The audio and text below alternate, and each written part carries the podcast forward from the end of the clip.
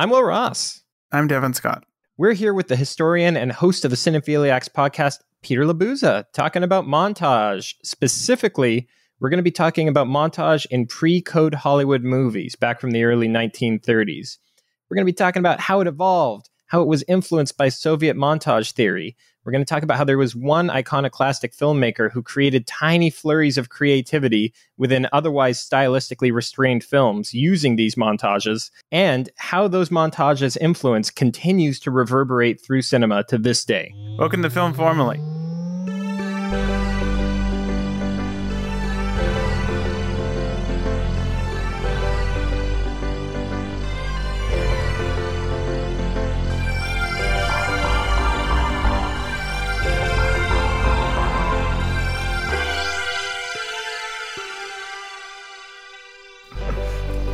Okay, so today we're talking to Peter Labuza, host of the Cinephiliacs podcast, and we're going to be talking about a very particular, very academic sounding subject pre code Hollywood montages.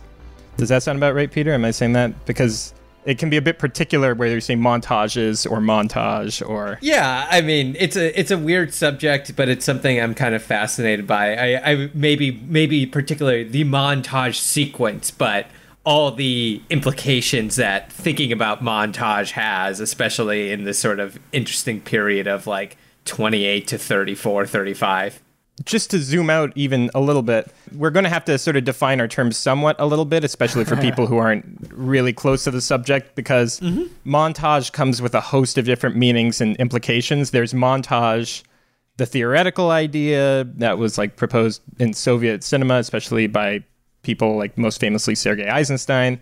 And mm-hmm. then there's a montage, which is often colloquially known as a, ser- a, a sequence within a film especially a narrative film, that compresses time, action, or space, or most famously, it would be a sports montage. And then there's the idea of montage, which is just the French word for editing, but that often comes up as its own term in papers that I've read. So we're going to be mostly talking about the former two. Uh, mm-hmm. uh, we're going to be talking about the idea of montage as a theoretical idea of editing and we're going to be talking about montages, the sequences themselves that often u- use that technique heavily. My impression is, is this about right, Peter, that we're going to be talking about sort of the bridge, how how those terms got bridged together when the sort of common popular Hollywood notion of montage was turned into a notion of a sequence or an effect sequence within a film. Is that about right? Yeah, and I think one of the questions I think I was interested in maybe kind of trying to tackle this or think about this as a subject with you guys is you know those those first two types of montages that we're talking about um, sort of are seen as one in the same a little bit in the silent era in the 1920s um, obviously like um, Sergei Eisenstein and Strike, uh, his 1924 425 film, I forget the specific year, in which he famously had the sequence where the film cuts between workers being slaughtered during a strike at a factory and a lamb being slaughtered. And so you're supposed to put the two ideas together. The workers are the ones being slaughtered um, for the by the Tsarist regime, et cetera, et cetera.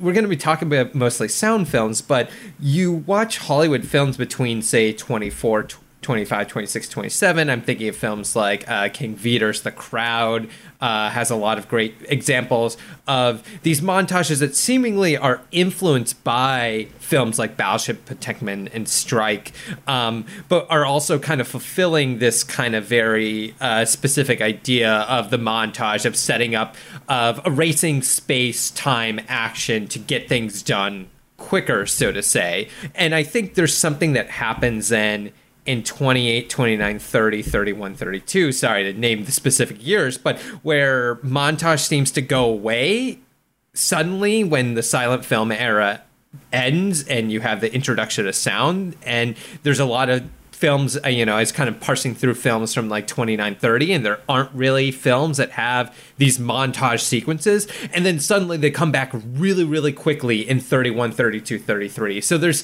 something technologically as long as well as historically that I'm kind of curious about that it's, is also wrapped up in these political questions. Yeah, I find it interesting that you, that you mentioned this the whole naming specific years thing because we're talking about a period in time where I think film is popular film aesthetics were evolving at a faster pace than they ever have before or since, mm-hmm. um, and a lot of that is because of the almost like the like the high silent era transitioning into the early sound era where you had this complete uh, rewriting of film form, and it does feel like almost silent films, especially of the late twenties um, or I should say mid to late 20s, having been influenced, especially by Soviet use of montage, and became a lot more free in terms of their how they deal with temporal reality. You can almost see a lot of late Murnau stuff or Murnau's late silent stuff as like almost one long montage, a lot of it in the, in mm-hmm. the sense we're talking about. But by the time you get to sound, uh, or at least the introduction of sound, which, you know, I guess occurred in 1928, but really didn't 100% take over until 2930, which is insanely fast. To put in today's perspective, that would be, you know, to 2017, we still only have silent films, and now we're completely saturated in sound. You had this kind of a huge push towards a more, I'd say, theatrical, and I mean that in the presentational mode of filmmaking, because sound enabled and often required that because of the restrictions of that. So when montage was introduced, I get the sense that it was almost introduced in this highly cloistered way, where previously, you know, uh, quote unquote montage in the first sense we're talking about was almost the defining aesthetic of a lot of films in the late 20s. It became like, okay, let's cut into this three minute sequence of Jimmy Stewart looking at around Washington, and then we're back to essentially um, classical Hollywood realism, which I guess we'll have to also define at some point. yeah. Um, so I, I find that dynamic really interesting. Long story short. Yeah, no, I think that's a really important way that this is sort of occurring. And, you know, when you watch those films from 2930, like some of them, I like to say that, like, sometimes I'll see these films made out of Hollywood that run, oh, you think, oh, you're in for something that's 65 minutes long, and it feels like it's three hours long for some reason. And, like, I'm, I, I it's partially a screenwriting problem because it's like usually I find out these uh, films are adapted from 600 page novels, and, like, nobody just knows how to write plot yet necessarily for the sound era and the way they understood for the silent era. But I think there's this yeah. question of that we need to show off our sound techniques more than anything else and anything that seems to be this relic of the silent era like that these montage sequences that were so popular not just and especially not just in hollywood but like i think about the kinugasa films from uh, japan in 1927 28 a page of madness and crossroads right? Like these types of montages that propped up globally and suddenly hollywood seems very very afraid to do them for two or three years. And that's like i partially i don't know like you know i've not parsed around in the primary documents as much for that type of issue but there was a lot of questions obviously of making films fast but making them fast with sound. And there, so there seems to be this concern that's going on that we don't know that we can't go back to just making silent film again which these montage sequences often are right? That they're overlaid soundtracks on top of sequences. I mean the more interesting ones that we'll talk about the ones that sort of use and combine sound in interesting ways. But there's i feel like there's this anxiety that you can't do the montage sequence because it represents the old. I, I, I wonder if you can invert that idea of why it was stopped. Though. I'm, both may be true, but for example, early film uh, from let's say 1895 through there's no specific year, but let's say roughly 1920, there was much more of a theatrical, much more of a realist, as we might understand it, approach to filmmaking. And a lot of that might just be the idea of trying to understand this new form by adapting conventions of other forms like theater, like literature. And as time goes on, and people experiment more with what can be done in the form while still presenting a coherent story, hey, we can go pretty crazy with editing, right? And then suddenly you introduce sound and that becomes this whole new dimension formally that you have to account for. And so I wonder if it's not a matter of trying to avoid newness per se, so much as a matter of having this entirely new component and just having to retreat to okay let's let's try to figure out this component within a framework that we know we can accomplish and by the time people have done one or two or three films in a fairly conservative mindset there's a little bit more room to poke out into the corners by incorporating montage sequences those two ideas might seem to conflict, but they, they might both be true, right? Like a, a sense of montage is a tenet of the old, as well as montage is even then might have still been radical or complex and therefore a bit intimidating or difficult to incorporate. Because if you're suddenly having people talking, then the idea of breaking up the sequence of them talking is very different than breaking up a dialogue sequence that's driven by intertitles and a silent and I would say I'm not particular on like the historical debates that are like really happening at this time. Like, you know, I've poked around and like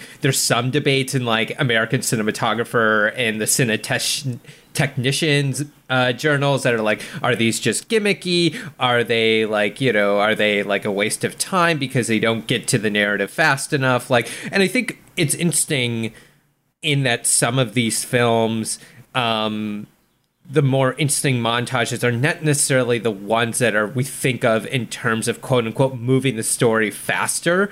Um, that I think a lot of people like, as I think Will you brought up in your introduction, like obviously now the most like famous montage in any film, I guess, would be Rocky, right? That like Rocky is a film in which, oh, we've moved the story forward. Like we got from the point where Rocky is like still kind of weak. He's still living. And now he's strong enough to face uh, and go in the ring. And like that would have been like how much time of space or whatever. And obviously like you get the music and everything and that certainly helps in a lot of ways. And I think in some of the sequences that I was thinking about it's like the montages are um, some of them work that way some of them are more creative and trying to find other ways of representing space and time and they're not necessarily about moving things forward as much as establishing mood and establishing space. And i think that was part of the debates that some of the cinematographers and special effects departments uh, were trying to have around this time about like well are these sequences necessary? And i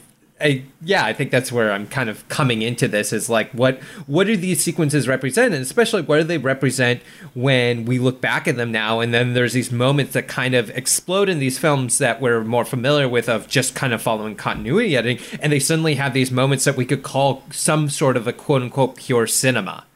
I, think a lot of this has to do with at least a popular desire I see in pop culture to kind of reframe um, multi-purpose tools as almost a one a very specific trope, right? Ooh, you know, if, if yeah. one were to liken a montage to like, you know, a stick, you know, um, you know, just the most basic possible thing you can build into anything, a basic building block, versus you know a very specific Dick. crescent wrench with like one shape. Um, I think a lot of people see it as the latter. That was a terrible analogy, but I hope I got the idea across. the best known of, building block there is a stick. I was like, okay, a brick. Uh, no, because I, I always saw montage as a more diffuse term to describe a certain mode of outside of the you know Eisenstein's five types and all that. Um, uh, like a certain mode of presentation that doesn't rely on classical Hollywood continuity in that moment. Mm-hmm. Classical Hollywood continuity, you have, let's say, three angles wide shot, two close ups. They're all temporally continuous with, with one another, regardless of when they're shot. You're supposed to believe that these moments are happening in the same length of time, linearity of time. And you have a quote unquote scene. A montage breaks free of that by using ellipses and using a more impressionistic or expressionistic set of tools tell the story in a more overtly visual way usually but oftentimes i find montage is spoken of as this very prescriptive thing where it's oh now let's go into a montage you know the rocky sports montage mm-hmm, the, mm-hmm. i think even mr smith is a great example of that i've seen that exact thing parodied a hundred times instead of seen as okay, that's just one outcome of a very specific tool set. Yeah, and I think maybe if we can, I, I don't know if when you guys want to kind of transition, but thinking about this figure who um, is sort of the titular figure of this era. Um, I'm gonna hopefully not remember his name, but Slavko Vorkapich. Um, Slavko Vorkapich is a Serbian born at the turn of the century. He lives in France. He's eventually discovered by Rex Ingram as a like as a drawer and eventually first comes to Hollywood, doesn't really fit in. He's working a little bit in um, Rex Ingram's studio and a little bit as an extra, ends up moving to Santa Barbara and then kind of becomes an amateur filmmaker. And before we get into his particular films, he's someone who I think if you look at the ways that he his career traces uh, from amateur and experimental filmmaking to working at Paramount and RKO and MGM, and eventually pairing up with Frank Capra on Mr. Smith Goes to Washington, and then doing a lot of work on the "This Is Why We" the the the Why We Fight series uh, that uh, Capra did for the government during World War II.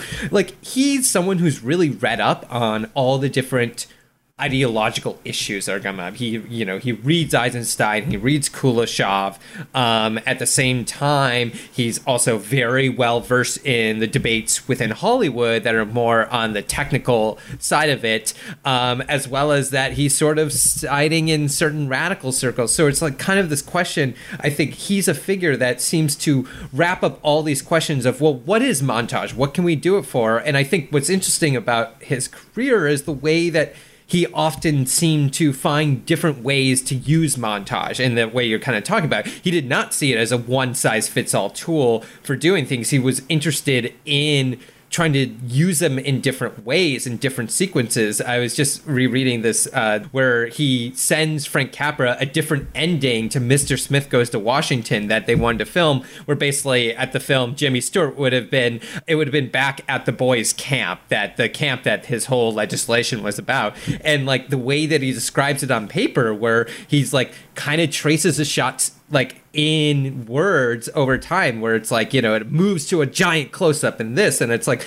you know you think about like he's really someone who thought about all the different purposes of montage. Sadly of course like we only do think about that one type of montage. Yeah the the breadth of the different vorkapich sequences was maybe the most impressive thing and, and we'll be able to touch on that if we're going to be talking about Vorkapich a little bit. I, I think it's worth really talking about maybe his still his most famous work as an artist, The Life and Death of 9413, a Hollywood extra, which he co-directed. I forget who he co-directed it with. It's um, Gregg Toland, the cinematographer of right. uh, Citizen Kane, as well as Robert Florey, who was a very good director throughout the 30s. Um, he did um, a Marx Brothers film, I forget which one. He directed this very, very good uh, May Wong spy thriller. It's like uh, the rare film where May Wong is the star of the film. Um, it's called Daughter of Shanghai. It's really good. So he was a very good filmmaker through the 30s. I mean, all three of them went on to have great careers. The Life and Death of 9413 is really, really interesting to me in that it has quite a large pedigree among historians of experimental filmmaking in the United States for just being stylistically radical and capturing a lot of the imagination. But it's also really interesting in that it, even more than a lot of experimental films at the time, has an extremely distinct and obvious and easy to follow narrative with characters mm-hmm. and and an arc and locations.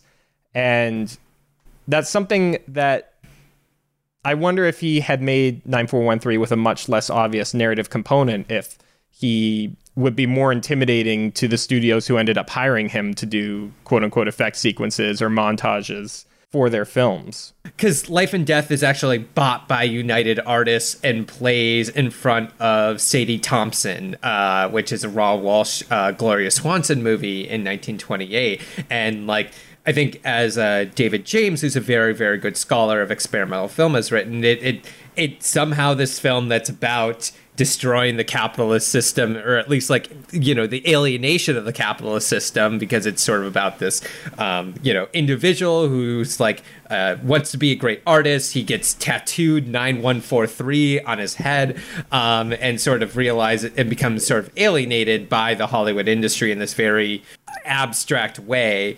Um, but this film becomes a calling card and like all three are quickly bought up by studios which i don't think you know i think it's one of these questions that um is the same thing that we see with like what happened to the German emigres who come from out of UFA. Um, and there's, you know, the push in especially uh, studios like Fox during the late silent era to do more UFA like films. Uh, if you watch something like the late uh, silent films of Howard Hawks, the like the couple of silent films he did, or like the John Ford films like Four Sons, like they are heavily uh, influenced by F.W. Murnau. And at the same Yeah, time, they, this they is a- literally institutionalized a Murnau influence. Yeah. I know at Fox. Yeah, Right. And then, you know, we could say the same thing with like the, st- uh, I forget if it was Selznick or Thalberg who really wanted to get Eisenstein to the studios and they just couldn't cut, cut it in a way. Right. Like Hollywood loves to look at experimental stuff and figure out how to incorporate it. I think the question is kind of like, well, why does Vorkapich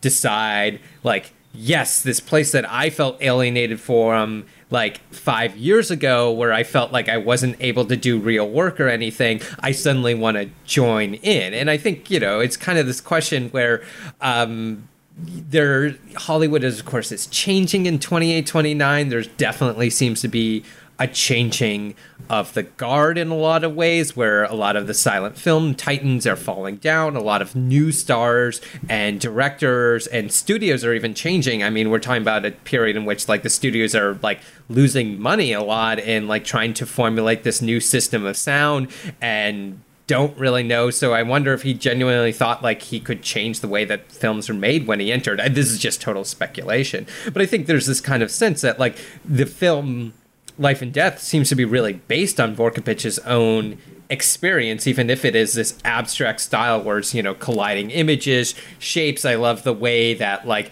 you know, you get the sign that, I mean, this is talk about a use of interesting montage that you have to do in the silent era where we see 9143 keep calling the studios to, um, see if there's casting today. And he cuts to a close up of a shadowy figure talking. We can't hear him at all. And then there's a big sign in the skyline of Los Angeles, quote unquote, that says no casting today. So it sort of has to use these three shots to tell something that actually will become easier in sound, where you could just, you know, you can eliminate one of those shots, but it works to create this more expressionist, um, alienating tone because of the silence of it. That kind of um, paradox of i'd say very bitter anti-hollywood statement essentially enabling i think his uh, career there and then and then having that style used you know for, in its first major form to criticize hollywood come to almost redefine how its films are made or at least become a key component a tool used in films it almost feels like it's what would happen if like Wizard of Speed and Time became a major hit or something. and yeah, and and and uh, I can't help but think that Vorkapich was correct in if, if he thought he could change Hollywood, right? His very specific methods through which he deployed his montages weren't inevitable at all, right? There, there's this kind of sense that, oh, Oh, yeah. obviously this is the next logical step in evolution. I, I tend to be skeptical of that claim, Yeah. but I think in Vorkapich's case, that's it's it's it could not be more untrue in that his very specific way of cutting montages, because of him, became the standard trope we all think of when we think of montages. Um, if he was a little less ambitious, the Rocky montage could easily easily have been his work, right? Um, so much of what passes for montages in modern cinemas is essentially still just aping Vorkapich. And I think one of the bigger questions of this is sort of this question of like authorship that like obviously film studies and film criticism has been dealing with since the 1960s, but there's this you know there's evidence that both points to Vorkapich as an auteur uh, of at least the sequences that are put together, as well as sequence you know questions that we should have to question. Uh, how where he fits in within the collaborative process. Um, you know, there's evidence that uh, he he's at least talked about that under when David O. Selznick was running RKO, and he was there from I think about 1929 to 1933, 34, if I'm forgetting my dates. Um, is that he had complete freedom, including, you know, did put all together all the shots including like you know shooting them designing them editing them that this was almost a vi- you know it was like its own separate b unit uh, from the rest of the hollywood system. So like you know there's a lot of evidence that says and this is not necessarily true of every director who worked in hollywood but a lot of directors especially say someone like george cukor who um, worked with on four films um, really was there to work with the actors. And cukor is an amazing director of actors but he was not necessarily a technician in the way that we might say that someone like John Ford, uh, at least there's a lot more evidence that John Ford thought about where the camera was going to go a lot. And so you had spaces for place people like Vorkapich who wanted to design certain sequences and because they are kind of divided off into their own department in the special effects department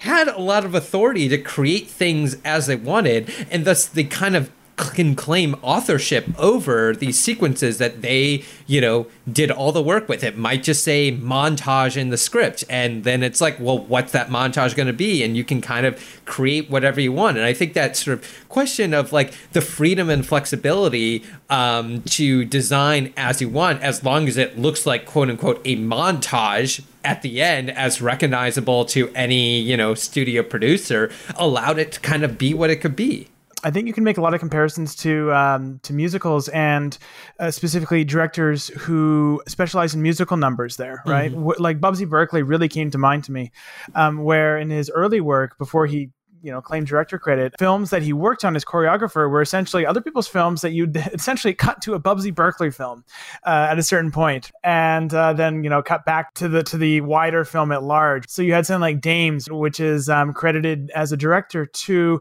Ray Enright but then Busby Berkeley directed all the specific musical numbers, and it really feels like two completely different movies. And uh, is the first example I can think of of an editor essentially, or you know, he's created as special effects in his early films, who could kind of claim that same kind of micro. It's almost like an enclave of auteurship in a wider film. One of the greatest pleasures, thankfully, of Vorkapich's sequences within the broader films is that they're so well self-contained. Like you can virtually always just snip the moment right before and the moment right after one of his sequences begins because it can sometimes be a little hard to know exactly where they begin and end. But they very often work extremely well as self-contained statements uh, and mm-hmm. sometimes that means you just get a flat out experimental film like in um, oh gosh not what price hollywood. Crime oh, without passion was, crime without passion. Yeah yeah, yeah. I want to bring that one. that one was ridiculous. Yeah. Yeah crime without passion is insane but the other thing I wanted to bring up is that there's there's the I mean, he absolutely, no question about it, had a lasting influence on Hollywood implementation of montage. Certainly, at least at the time, the idea he successfully, to some degree, practiced, you know, independence as a filmmaker within the Hollywood system in that he could create these sequences that worked pretty well as self-contained statements, even if they didn't have his name directly on them. But there's the other side of, you know, what's the least punk rock thing in 2020? And the answer is punk rock, right? because over time, punk rock becomes, you know, easily subsumed by the music industry.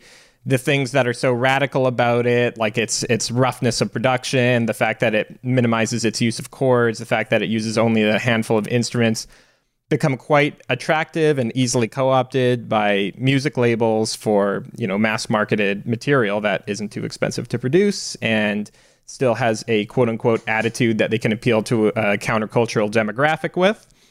So as a result you know today you know punk rock certainly within the strictures of what punk originally was especially as practiced by someone like the ramones. You know it's it's not exactly musically exciting to listen to Green Day today, and that's no comment on whether Green Day is good or bad as a band. But I think that touches a little bit on the idea of the perils of trying to revolutionize the way films are made within a system that's built to subsume ideas more than to. Yeah, it's designed to co-op things because that's innovation. Yeah. I think, um, you know, in their sort of canonical text, the classical Hollywood system, 1917 to 1960, Bo- uh, David Bordwell, Janet Staiger, and Kristin Thompson, uh, there's at least one brief section in montage. And of course, the thing about why montage is allowed to exist even though it breaks every rule of continuity is because it's within a narrative Hollywood quote unquote machine, right? They, I mean, the crime without passion sequence that you know you said, yeah, you clip it off. You've got one of the greatest avant-garde films. Is of course the pre-title sequence to the film, and I haven't seen the rest of the film, but I've been told, you know, it's got some innovative cinematography throughout, and maybe I think one more montage in it, but otherwise it's contained within a very, very classical Hollywood narrative, and of course that was the interesting thing is I think in a lot of these sequences that um, Vorkapich did and other montage experimenters did, they're essentially being told to create a sequence that sits outside the narrative but is still contained within the narrative frame. So, you know, nobody, I mean, this, like, I wish, like, audiences were told to respond to these or, like, you know, we had, like, notes on things, but, like, nobody left or we don't hear about people leaving screenings of these movies like either complaining or talking about the montage because they're designed to talk about the narrative. And even Vorkapich in his lectures at Columbia University in the 30s said like you know um, there's editing for montage and editing for everything else. Everything else editing needs to be you know silent and invisible and here it's allowed to be free. But ultimately that freedom is contained by the silent and visible. And so you know there's these kind of questions. And you know I think this ultimately comes to a question of how do we treat audiences almost in a way because like our audiences like able to see sort of the ruptures and breaking of the system. You know there's evidence to this in both ways. There's been historians debating this for years and years and years. Um, but i think you also see it in vorkapich's own career in the way that he's trying to break things in different ways and try and you know at least treat them and at least treat them as emotional objects as eisenstein wrote about as well. And like you certainly see this in say the what price hollywood sequence this is course, the first film that became the Stars Born quadrilogy, whatever. All the Stars Born movies come from What Price Hollywood.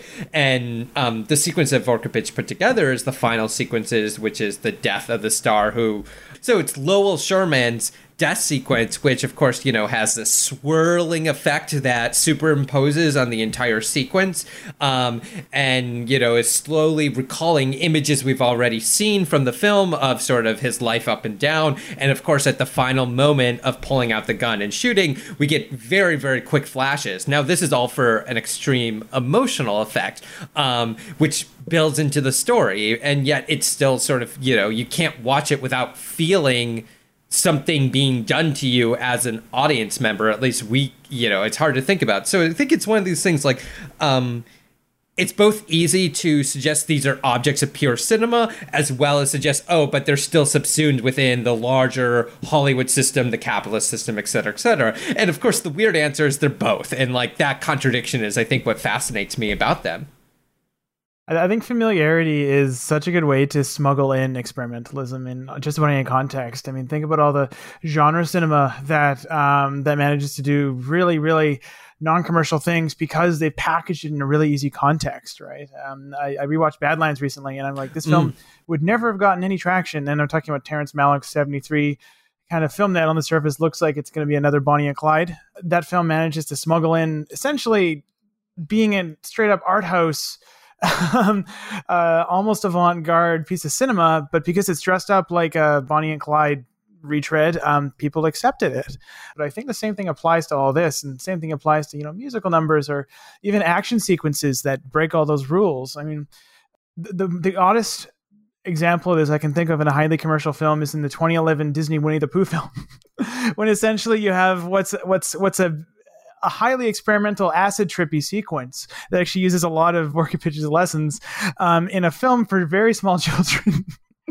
and um, and you know if, if you sh- if, if I'd shown that to uh, you know a class of six year olds outside that context, you'd be like, "What is this LSD propaganda?" But no, I mean, it's you know you don't even have to go to Winnie the Pooh. Just go to Dumbo and the elephant, the pink elephants exactly, on parade yeah. sequence, right? Like this is sort of like a classic where you this is like I mean, this is the weird way we watch films. Like, there's one sense that we watch them as coherent objects, and then the way, but often they're both their production, their way that we receive them, and like I think there's also this larger, and this is why I'm thinking about this audience question as well. Is like, um, you know, there's the way I think, especially in the silent era, there's the way we're supposed to think of these films as like playing in grand palaces to 2,000 people, et cetera, et cetera, and then there's like the theater in like small time Kansas, which you know might have a piano is being interrupted every 20 minutes to replace the reel because they don't have uh, changeover projection, like the way that we receive films. And so I think often like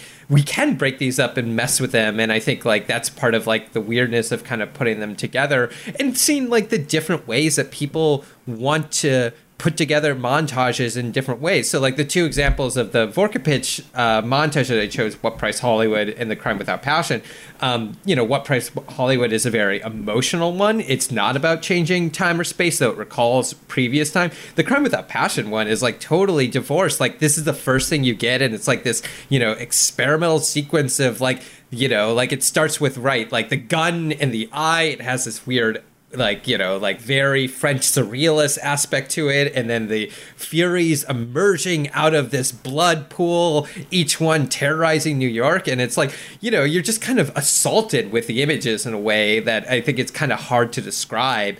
Um, and i feel like that was one where like i can't imagine whatever the film does, which I haven't seen. Ironically, I've only seen the Vorkapich sequence, but that the the rest of the film can like erase that memory of that uh, the, of that assault that you kind of viscerally feel when you watch that sequence.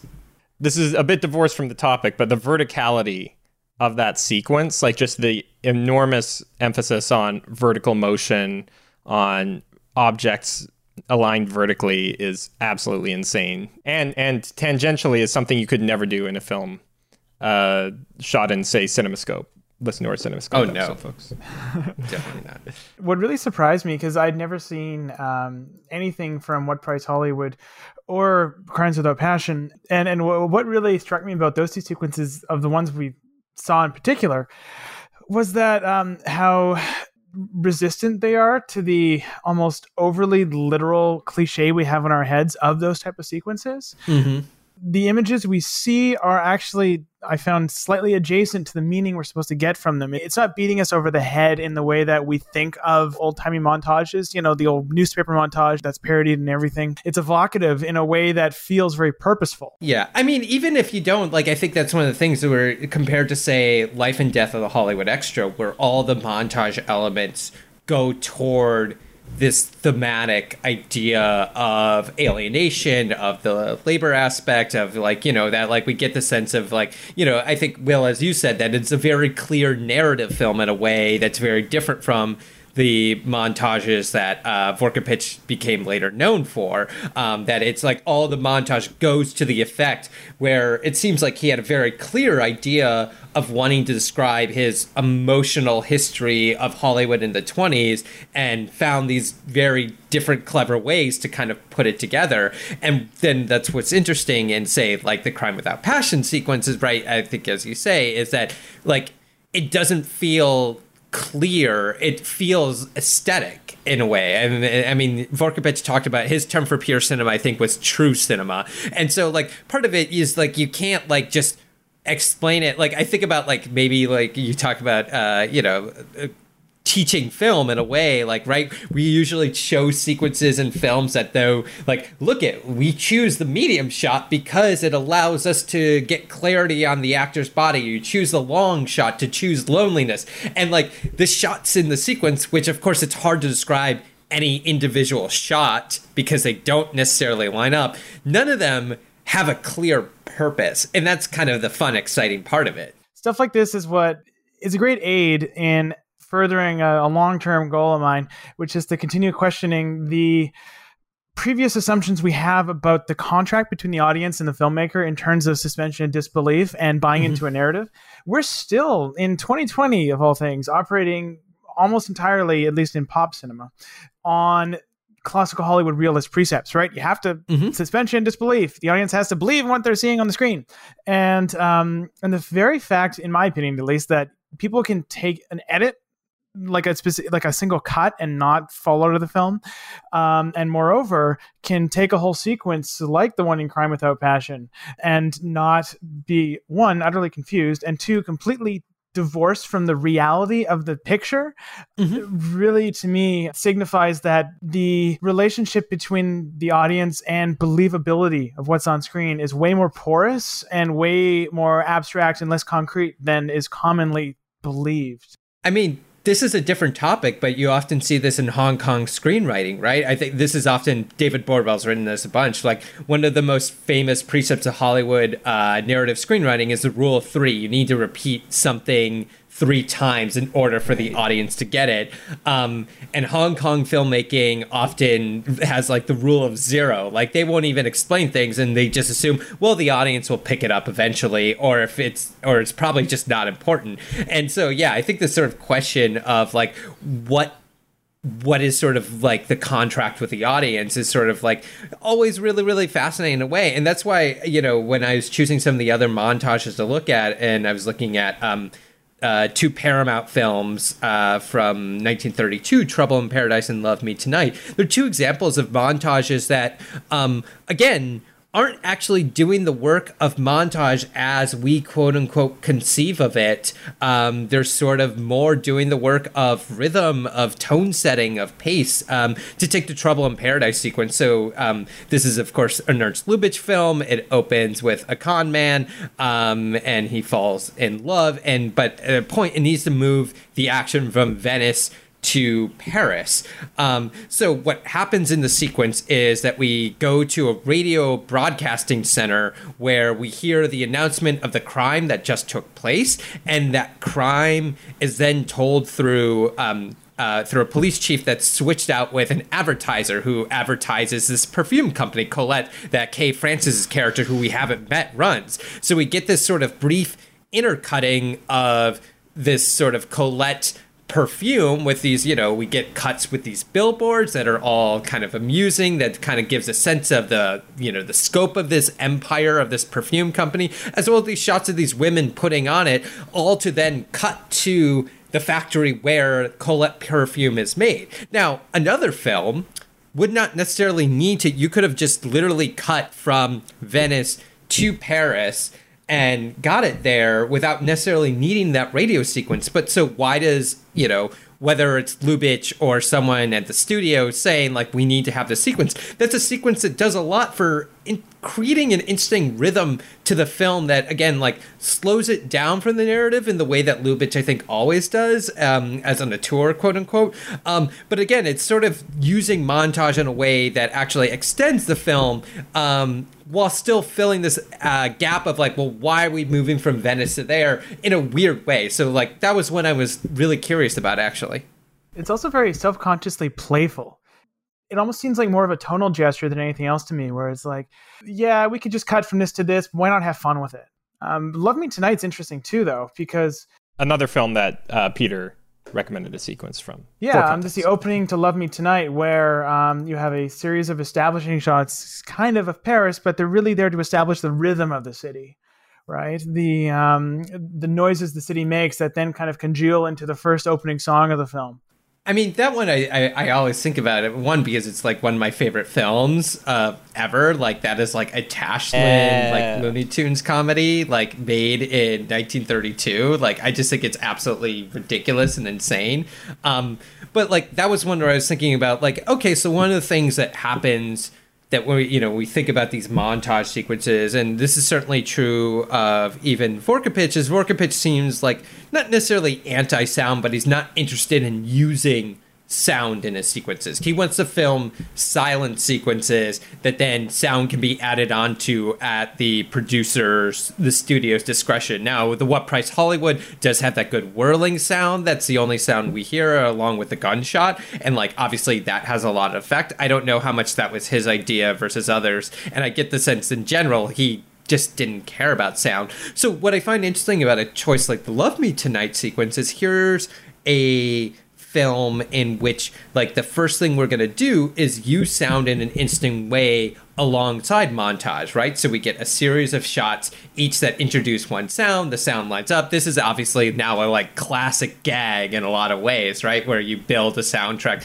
out of like the sounds of the street and everything. But like here's one that's like okay we're to use montage in this way that directly works with the soundtrack and we need to plan all these things out that you're to have these shots we're to use these specific sounds, and each one of these sounds is going to work to create this. And this is, of course, like Paramount was going through a huge transition in sound in 3132, where they were moving away from um, uh, filming only sound on stage. So, like an example, just bring up another Lubitsch film, like The Love Parade, right? Those are sequences where, like, literally you have the orchestra in the room um, shooting alongside the camera to do the musical sequences because that's the only way we know how to shoot sound. Now we yeah, can do the only way to cut was sound. to have two cameras, right? Exactly. That, yeah. Yeah. So now we can do asynchronous sound. So like this is a great moment where I think you start to see the play. In a way, you also start to see the codification of a certain type of montage, the sort of Rocky montage. That though this is a different type, but one where you establish a space by cutting a bunch of different shots around of area to create quote unquote a city symphony in a lot of ways, but literally the symphony. And I think it's interesting both as a diverse uh, as a version of like oh a very very interesting experimental sequence as well as a codification of the principles of montage. I, I went through kind of a, a journey of through early sound musicals last year, and "Love Me Tonight" felt like such almost like an iconoclastic example mm-hmm. of that because it experiments and deconstructs the nature of what a musical number is, unlike any other film I've ever seen. Yeah, in a different way, every scene. Yeah, that's amazing. the amazing thing about "Love Me Tonight." It every Yeah. scene approaches that problem differently. I, I mean, I, I think the one that stuck with me most was probably the one that is most well known, which is "Isn't It Romantic?" Oh, yeah. the whole idea of you know who a musical number belongs to is democratized because it cuts from one set of singers interpreting it to another to another. You have the song sung by a cabbie who's then transferred to a military march and then uh, a group of uh, i think they're implied to be roma turn it into a sad fiddle number. And Mhm. that kind of cut from one to the next is a play with time and ellipsis that i don't think i've seen before or since in a musical number. And if it's done since it's probably referencing that one. I've Yeah, seen I it, uh, and similarly to that opening, it's it's become a classic gag where everyone recognizes it when they see it, but they don't know what it's from. I'm trying to think if I've ever se- I've seen it in other films since then, but certainly not before. But I, Or no I mean, really it's just hard. it. Yeah, I know. No, you, you- well, nobody's built on anything on Love Me Tonight, which is just like again, like the greatest thing that pre-code cinema ever created. Um, I mean, incidentally, the, the the this is apropos of nothing. The my single favorite little formal gag in Love Me Tonight is when they say that they have to go away quietly and they hold up Yeah. a finger to their mouths. And then it cuts to a slow motion shot of the horses that everyone's on riding away, implying that the horses are just going extremely slowly to Yeah. stay quiet. And Yeah. it's uh, it's and what's great about it is that it's a gag that is played straight to the degree that there's slow, if I remember right, like waltzing music, like classical waltzing music, dreamy music playing over it. And so it's hilarious and at the same time like heartfelt and just showcasing this like extremely beautiful moment. I don't know. It's yeah. I mean, it's good. brings- Love Me Tonight is good. this this brings up a larger question, both that and the question of the montage again of this question that I think it it's so unfortunate in the way that we're you know both in the way that I think critics talk about it, but in the way even that like I have taught myself in a way that like classical Hollywood was one thing. It was a set of rules. It was a Bible, and there was no break. And like you know, you just see so many different instances in so many different films where all those rules are suddenly broken all the time. And yes, they still get codified within maybe the classical Hollywood narrative, and like that is ultimately possibly the thing that you know separates out the the questions at the end of the day from like quote unquote experimental films but i feel like the rules were never as like strict as we're often taught to think they are. And i think it's so often in these films that we see these ruptures and it's not even that and i think audiences at the time were not like unaware of them. They accepted them in the way that I think, you know, Will, you talked about like the codification of different types of film from 1895 to 1920. Like, I think it, you know, it codified to extent, but there were always things that were coming out and being played with and that people just kind of accepted them in a lot of ways. And I think that's kind of the exciting thing about these montage sequences is like there were spaces where Hollywood, you know, craftsmen were allowed to be really, really um, playful and find new ways to do things. And as long as they could be ultimately served within the film sequence, uh, the you know from the beginning of the film to the end of the film, like you could do a lot of different things and have fun. I always saw kind of classical Hollywood realism as almost this this gravitational pull that the commercial elements of cinema as an industry would attempt and have always at least attempted to pull filmmakers towards and then filmmakers and audiences can deviate from that. Um, but it's almost you're, you're struggling upstream against the commercial forces and that's a very reductive way to put it but that's kind of a lens i've always seen it through at least. Um, it's almost like my stereotypical idea of the hollywood producer is like classical hollywood re- realism personified and that's half accurate. And and we see even in instances that we've talked about where radical stylization was adopted and even encouraged. I mean, there's the idea of the montage department, you know, the Vorkapich's department within MGM being its own different section, and they are regularly appointed to work on a very specific kind of sequence within each film, as radically different as those sequences might be. And then you've got the Murnau example we already talked about, where you have this extremely progressive director who the studio recognizes that director's progressiveness, and what's their response to that is to tell everybody, "Hey, make films like this person who makes films like no one else." a re- really really dippy question i have if, if, if the if the heads of MGM Studio deem a really progressive aesthetic as their house style, is it still progressive?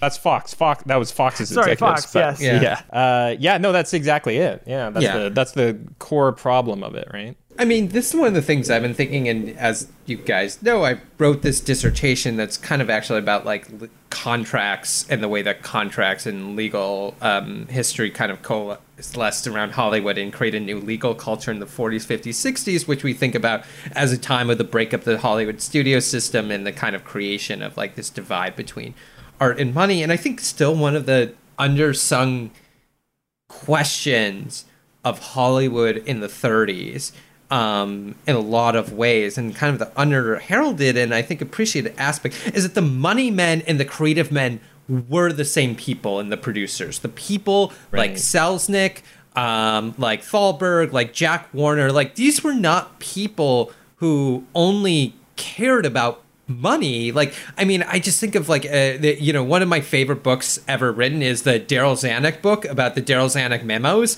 it's all the memos that darryl zanuck sent to every filmmaker all the time because at the end of the day on a Darryl Zanuck day at um, Warner Brothers or at Fox, he went and watched dailies for hours and hours and wrote memos to every filmmaker to tell them why he thought they worked or what they didn't work. The ones particularly between Zanuck and John Ford are really, really interesting in a lot of ways, and like I think actually like speak a lot. Like there's someone who's like you know Zanuck's idea as head of production at Fox or anything is about like he still has to just make sure everything comes under budget, make sure that the films look good, that they can go out. Like maybe he's not like he's not working for Kuhn Loeb or um, Goldman Sachs, who is financing some of these studios, um, but he has a lot to do with the financial responsibility of the studio as well as being a creative aspect. That's the thing that's actually lost in the collapse of the of the studio system in the 40s and 50s and why and where you have a divide. I mean, this is my argument about what where things actually go wrong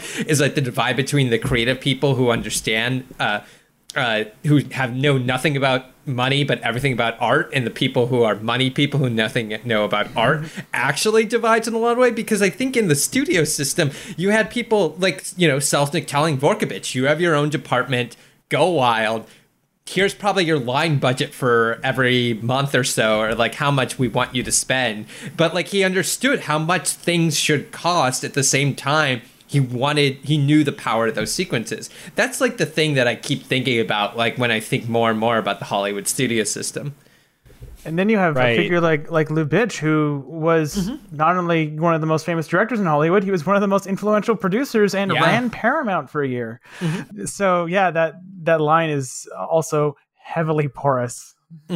it's a total push pull in a lot of ways. I'm just like always curious about these people who seem to really understand. You know, I just because we talked about Lubitsch so much, I, I you know I was writing a lot about director's cuts and this idea of the director getting their own cut of the movie, and it was like it really doesn't get established until uh, the 1960s. But I found this great memo that uh, Ernst Lubitsch, when he was at Fox late in his life, I think like he was just kind of like working as a consulting producer kind of at the time.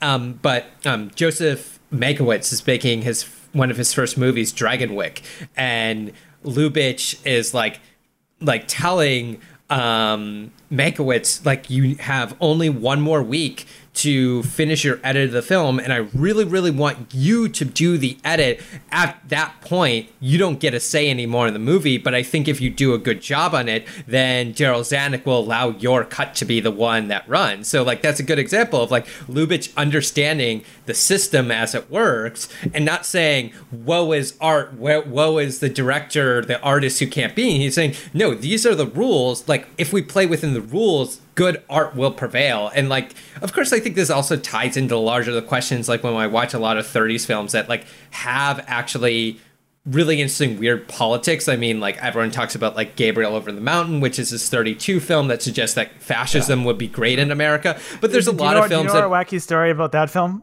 no no what's the oh, story? God. Oh boy, I gotta tell us just because I'll never have another chance. Please. No one's ever gonna bring up Gabriel over the White House again. So, um, so uh, November eighth, twenty sixteen, we have a election night watching party up here in Canada. Uh, To, to blow steam, I decide let's watch the only properly fascist film in Hollywood history, Gabriel over the White House.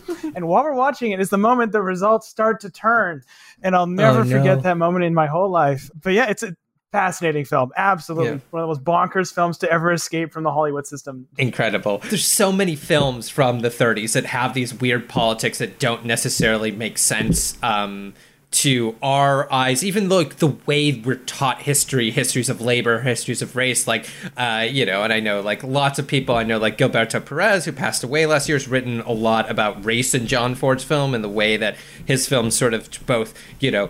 Uh, are have these racist elements but also try and acknowledge and work through racial ideas in a way that's trying to be more progressive. And like it's part of this question that is the montage question of like having everything fit in this easy box because they don't fit in this box uh, in a lot of ways. So and of course like one of the reasons um, I well, I've got two more films on the list that we haven't taught up, but I'll bring up um, this Slavko Vorkapich film that isn't widely discussed and isn't well known, um, which is a film he secretly did for the American uh, labor movement called Millions of Us. Uh, Joris Ivens worked on the project. Um, it's credited to a director named Jack Smith and Tina Taylor. I don't know, and I don't think anyone's found the research on who Tina Taylor, who she may have been, if she was a pseudonym. But Jack Smith, we know, is a Vorkapich uh, pseudonym, and this is a film that is about um, like the right to strike and to not be scabbed. And it was an amateur film that played in a different circuit of films, totally outside the Hollywood system. And so it's interesting that this is a film he makes in secret while at MGM and so he still believes in these sort of rights that I think are representative, certainly in Life and Death of 9413, of like trying to use the tools and techniques to create societal change. that film really stuck out at stuck out at me because because Vorkapich most at least virtually all the other work we've seen of him um, involves him divorcing the aesthetic components of that Soviet montage from its initial political uh, setting. Um, and this was the one time, at least I bet there are more that no longer exist, but this was the one time um, I, I felt like, oh wow, this is basically him doing Soviet montage in both the aesthetic and political sense in the U.S. Um, the, the last five minutes of that film could just be straight up lifted from like Strike, especially with the opposing lines of, uh, of graphic cutting, where it's you know marching left, marching right, and it also actually it, it really did it reminded me um, too of um, Leni Riefenstahl's work, um, especially her um, her opposition of graphic lines in all her Nazi propaganda. I, I I've never looked into how influenced she was by the Soviet montage artists? Well, I think I think some of this points up the idea of uh, indirect influence, right? Of surely if Riefenstahl wasn't specifically influenced by Soviet montage, the fact that the style she uses within these films is comes out of that tradition is pretty inescapable. Yeah, I mean, it goes to I think like especially in Europe, the the, the pan European experience of films is like. I mean, actually, it was actually very different in the United States, where a lot more European films played in the 30s. Uh, particularly in like local houses, like small audience community houses, more than uh, we certainly give credit for in a way that we think that the foreign film is like a 40s 50s thing when it actually you know was very they were all these but like you know Battleship Potemkin played in many many theaters a lot of Soviet films Ukrainian films uh, less so once sound comes in but a lot of these films played in a lot of ways. But of course these are techniques in a lot of ways like what's the best technique? And like it, it makes sense that the same techniques that you know unite people or show people uniting uh, say against the giant corporate system as something like millions of us suggest also could be those people uniting to face down um, the enemies of the German people, whether that that be uh, which you know are mostly minorities and Jews, which is horrifying. But like that, these same techniques obviously have the same porous elements wherever you use them, and it's just the sort of the question that you use them. And so you know, it gives me hope that like Vorkapich, you know, as he refined his techniques um, at a place like RKO and then MGM felt the need to go to the streets and work with Joris Ivens and like you know show this sort of depiction and of course the film has two montage sequences there's one at the beginning where we meet our worker who's been out of work for 2 years and it's just like you know the the beginning of the film silent and it's just him lying on a street and you see silent, these yeah. images of food coming in and different like you know health and everything kind of very similar to the white price hollywood swirling that's going on. And of course in the final sequence which gets the overlay of the soundtrack talking about labor uh, talking about the need to organize against these corporations which are all organized to you know stop us from getting our wages as they throw wheat into the river to keep prices down uh, uh, up for the poor little woman. Um, right it's like all that works for the same sort of technique to bring it all together and really um, you know push this idea that like you know there's a larger system out there that this one character can't see until the montage connects it all together all this ties back to sort of one of my favorite theoretical things about the principles of montage. Devin alluded to how it's difficult to break down the meaning of any individual shot in these sequences often, mm-hmm. and that's that's kind of the underlying idea behind montage, right? Is that by juxtaposing different images, uh, a new meaning is created so that it's not simply a bunch of modular components where you understand one separately and it ties into the next, which is that would be an oversimplification to call other styles of editing or mm-hmm. or continuity editing to say that that's just how it functions because it's more complicated than that. But montage is a self-conscious attempt to create an overarching structure of meaning across sequences. It's it's always fascinating when you find these moments or shots or you know just like these things that like I mean I'm just always surprised by like small sequences or small shots in films where you just like see uh, an, an a non-intuitive way to do it as the way that we're if we're trained by watching classical Hollywood film in a lot of ways, and then seeing these sequences that feel non-intuitive, that call attention to themselves to get to from one sequence to the next. I mean, that's that's always kind of like the fascinating. I mean, the sort of final film that um, I kind of had you guys watch was this short film that I believe won the Oscar that year called. So this is Harris. This is an RKO comedy that deals with the uh, the big band leader Phil Harris, who's also a singer. And the whole premise of the film is that everyone finds him really, really attractive. All the women find him attractive. And he's cucking all these other husbands, uh, essentially. Um, but like one of the things I'm fascinated by in this film are the, the the transitions. There's one sequence where um, Phil Harris is going golfing, and to go golfing, what the film does is it's sort of not an iris, but it closes in the shot to sort of a, a, horizontal line. I'm sort of showing this with my hands, which is going to be great for the podcast. Um, but it like goes to a Print small screen. horizontal line, and then the horizontal line like turns 180 degrees and comes back out wide so it's gone to vertical and then the vertical like sort of separates out like a curtain and you've gotten to the next shot in a way where you've essentially hid the shot in a way by showing this interesting graphic device. And so the graphic device becomes the way to hide your shot, thus accomplishing classical Hollywood work, but of course then calls attention itself as a new graphic device.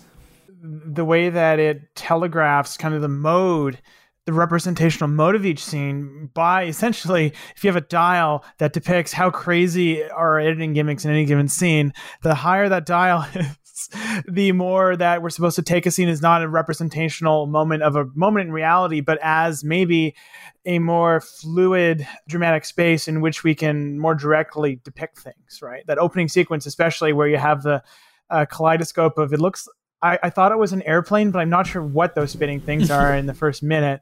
Yeah. Um, but just the presence of that kaleidoscopic effect um, removes us from the dramatic reality of that moment, which lets it be more almost direct sell to us in terms of what it's trying to depict, which is so fascinating. One thing that always really impresses me a lot in this is just a, a general thing that impresses me in cinema is when a technique is unconventional and I think I'm not against doing this, and it can be good and impressive. But I think one often conventional way to use unconventional techniques is as a signifier of the unusual or or aberrations or very often of the destructive, right? So I mean the classic example is you have a monster movie and the bad monster gets really dissonant atonal music and the good monster like Godzilla or whatever, uh, gets gets more triumphalist, tonal, uh, uh, conventionally satisfying music. And again, not against that because it can be effective and it's it's fine. But what it tends to impress me more is when those unconventional techniques are just part of a way of unconventionally expressing the other underlying ideas of the movie, if this makes sense. Like I would be much more impressed with, to use the monster movie comparison again, if atonalism was used for both monsters and maybe there were just different modes of atonalism and maybe traditional tonalism more classical means of composing were used for the human characters and the and the human scenes. And that that that stood out to me a lot in so this is harris which has especially in its first 10 minutes or so a lot of just weird sequences. It does not seem to be a movie with a plot for its first 10 minutes, which is more than a third of the film. And it very much emerges as a, uh, a very plotty film. And those sequences, though, aren't working against each other. It's not like 10 minutes of dissonant, wild, completely disconnected stuff. It's 10 minutes of stuff that is about what the rest of the film is about, which is being horny and wanting to cheat on your spouse. well, I think the so this is Harris is a really great example of a type of film that only existed again in Hollywood for like 5 years in a lot of ways, which is like the sort of quasi documentary concert movie. So like there's so many examples I think of um, there's the oh it's the Betty Boop film that features Cab Calloway um, who performs at the beginning yeah. and the end of the film but also plays a character in the Betty Boop short. Um, but there's, there's a couple these, of those, yeah. Yeah. There's all these films that were made that are like, well, they're really films that exist because this performer's popular. Um, they're signed under contract, so this is an RKO film. RKO um, is owned by RCA at this point, or RCA owns RKO, one of those ways.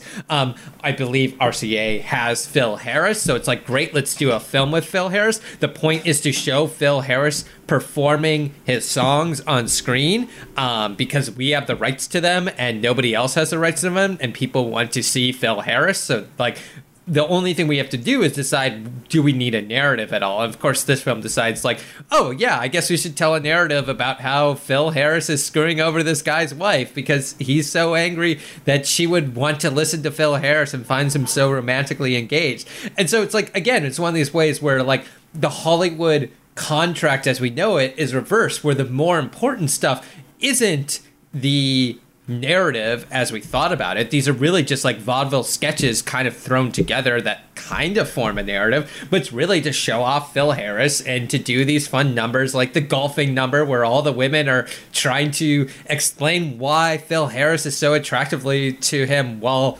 all performing their very very bad golf swings in a way, right? It's like it's a lower version of the Busby Berkeley sort of idea, but it's the same idea or ethos in the same way. I think that's really tied to sound cinema at the hip at that point. I mean, the, the quote unquote first sound film, The Jazz Singer, it's essentially a a vehicle for Al Jolson's talents. Mm-hmm. The silent uh, dialogue sequences uh, almost feel like they exist in a different universe than the uh, stage numbers, which do feel just like documentary performances of Al Jolson. Um, a lot of those numbers uh, were just Al Jolson stock numbers that they adapted into a really flimsy story, essentially. Yeah. Um, a lot of the early trends of sound cinema can absolutely be traced to that one film being such a smash um, and studios just spending years trying to capitalize on that. I think. I want to. I'm gonna throw in a non sequitur here. Go ahead. And because um, so many of the um, so many of Vorkapich's gestures um, could not help but remind me of one of my one of me and Will's cause celebs.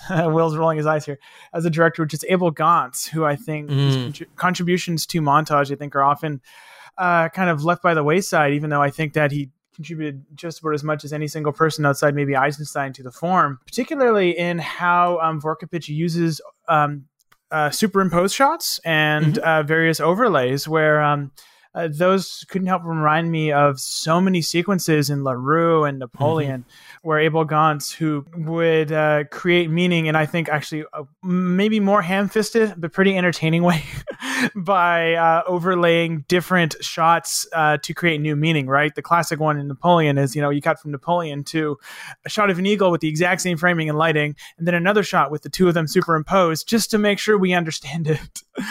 and again, I, I suspect it's one of that secondary influence things because uh, Gance was so influential on the Soviet montage artists who were in turn so influential on Vorkapich. We know that when Vorkapich later taught at USC, um, University of Southern California, where uh, I did my PhD as well, go Trojans, I guess. Um, but like that, he would show sequences from um, from the French Surrealists. So we're talking films like Ballet Mécanique and Un Chien Andalou, and then of course from the Russian films, Ten Days Who Shook uh, that shook the world october. So like i feel like he was familiar. It's like one of these questions and i think it also comes to that kind of point of like okay many films he would have had to quote unquote watch in santa barbara in the 20s were they being distributed there?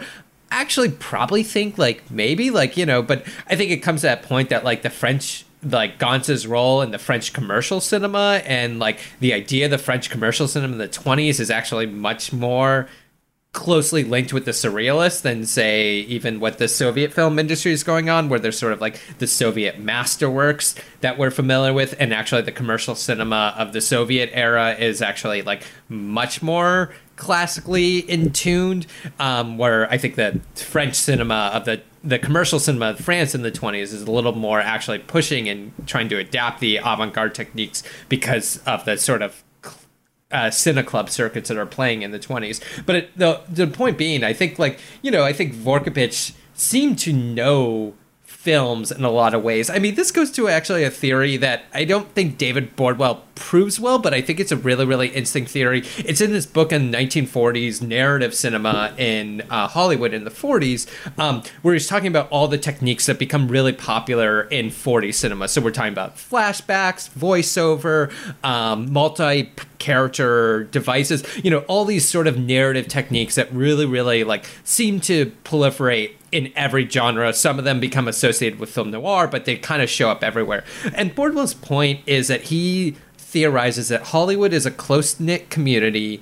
It's a bunch of insiders who are all working to top each other in a in a different way. They all want to so so like you know someone did two flashbacks in a movie and then the Locket come out which has um, like seven flashbacks within each other and each one's unlocking a box. And so he kind of theorizes that well like someone wanted to do better than what the other filmmakers did. And I think that's adaptable in some way to Hollywood in the 20s and 30s and where Vorkapich is working. Like, you know, he's making these films, he's also watching these films, so he's probably borrowing and adapting and trying to find ways, oh, someone did that, like, you know, write a letter and find out how they did that because I want to do that in a way. Like, I'm sure he was trying to have these conversations with people about like what other people are doing and trying to figure out to adapt them, which I think just everyone was trying to do.